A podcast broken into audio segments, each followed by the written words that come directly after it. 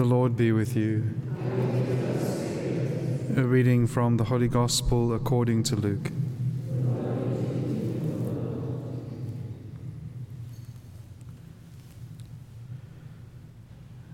Jesus entered a village, and a woman named Martha received him into her house. And she had a sister called Mary, who sat at the Lord's feet and listened to his teaching.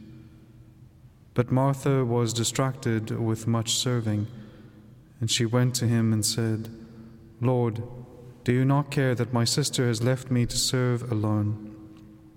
Tell her then to help me. But the Lord answered her, Martha, Martha, you are anxious and troubled about many things. One thing is needful. Mary has chosen the good portion which shall not be taken away from her. The Gospel of the Lord.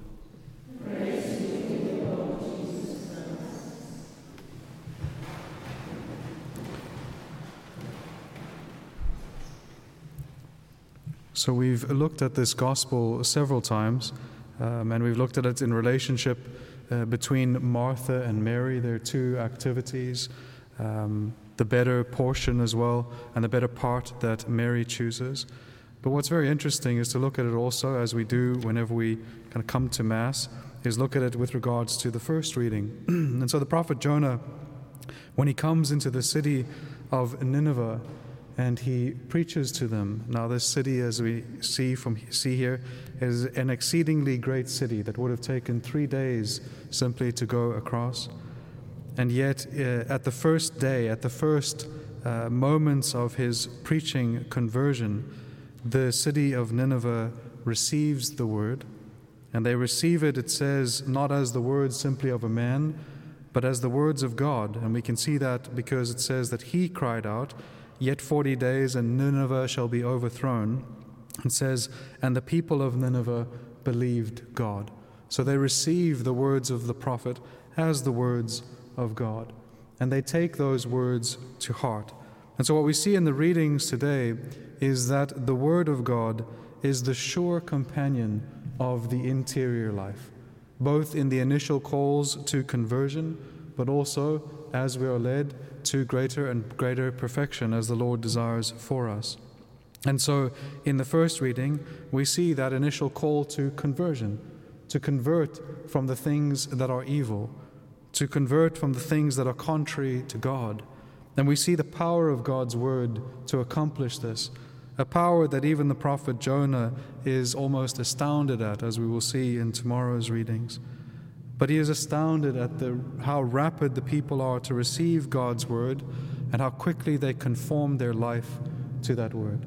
They immediately go into repentance, a full repentance throughout the city as they receive God's word and as they are converted from their sinful behavior to again trying to and wanting to please God Himself. And so that is the initial movements when we receive the word, as we the word calls us to conversion, calls us to turn away from things that are contrary to God, things that are evil, and turn towards God Himself. But there is also deeper movements that have to happen within the heart.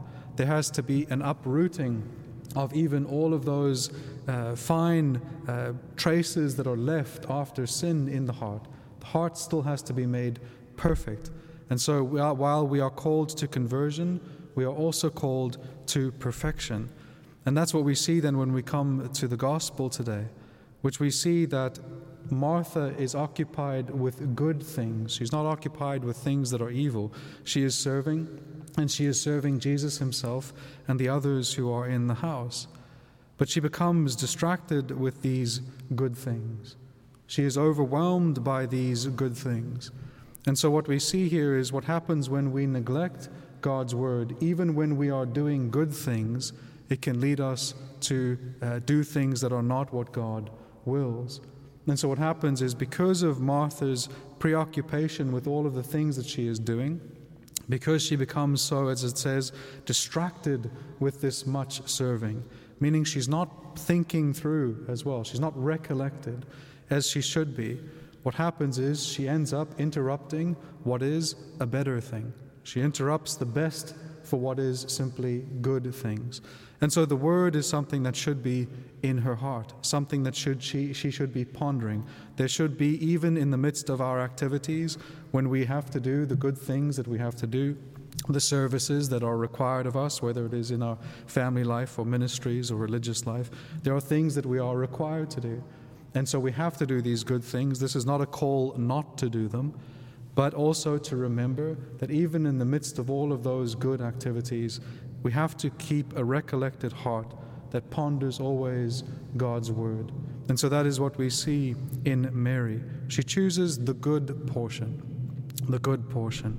It's interesting, which is that even when all of the portions of uh, the, the promised land are divided up amongst all of the tribes, it is to the priests that the portion that is God Himself, in a sense, He says, I will become your portion. And that is truly fulfilled here in this house in Bethany. The Lord Himself is the portion that is given. He is the good portion, the good that should be chosen above all other things. And He is the good, especially His Word, that leads us through that initial conversion, but also helps to direct even our good activities so that they never interrupt the best activities of the interior life. And we are always called to keep those best things first. Make sure that we're always guarding our interior recollection. Make sure that we're always guarding that relationship that we have with Jesus Christ. And so that even all of the good things that we do are not simply things that we start doing by our own inspiration, but come because we know them to be God's will, that we know them to be what He desires us to do, and that we can, can continue in those activities with that recollected interior, with that peaceful choosing of the better portion, which is Jesus Himself. Amen.